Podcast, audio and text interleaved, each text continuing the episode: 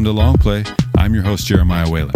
This is a podcast where I leave you little nuggets of things to think about for personal development, growth, and overall mindset change. If this is something that resonates with you, please take the time to work on it each day.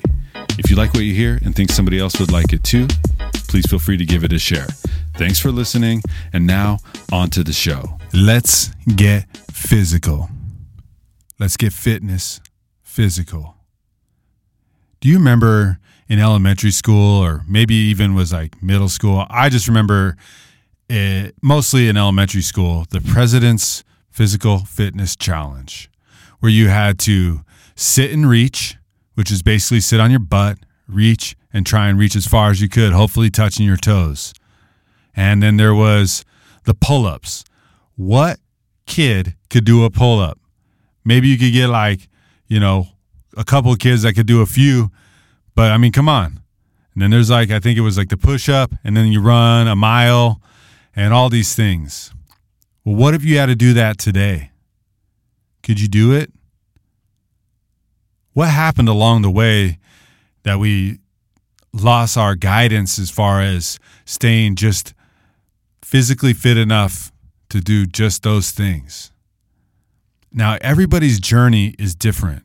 And whatever got you to where you are now, whether it be extremely out of shape or extremely in shape, there's a lot going on there that I can't even begin to unpack or talk about how you were influenced.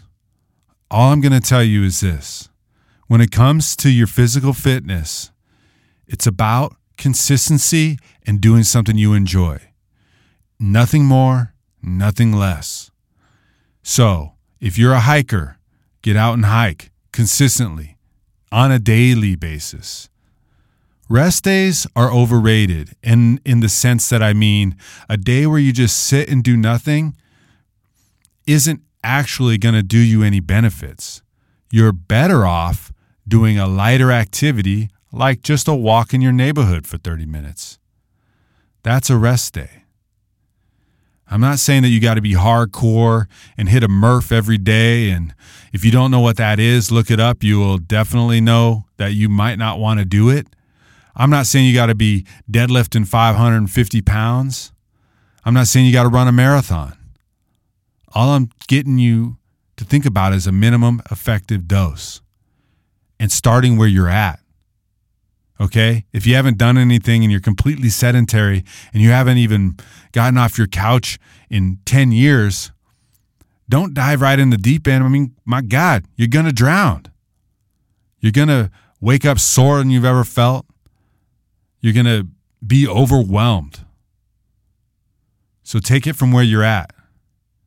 See your starting point and begin to build in the consistency. It's about getting at it each day and as it becomes easy, push a little more. When it gets a little harder, stay there for a little bit. Then when that becomes easy, push a little more. And guess what? When you're there, you'll know. Just remember this however long it took you to get out of shape, it's going to take at least that long, if not more, to get into shape.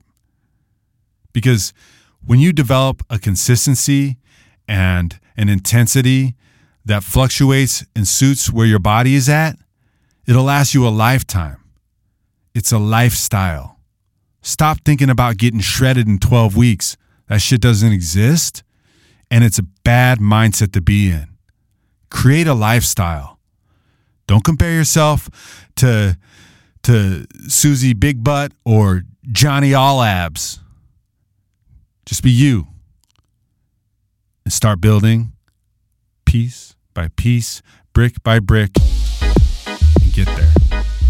Thanks for listening to this episode of Long Play, and we're here to pop you up.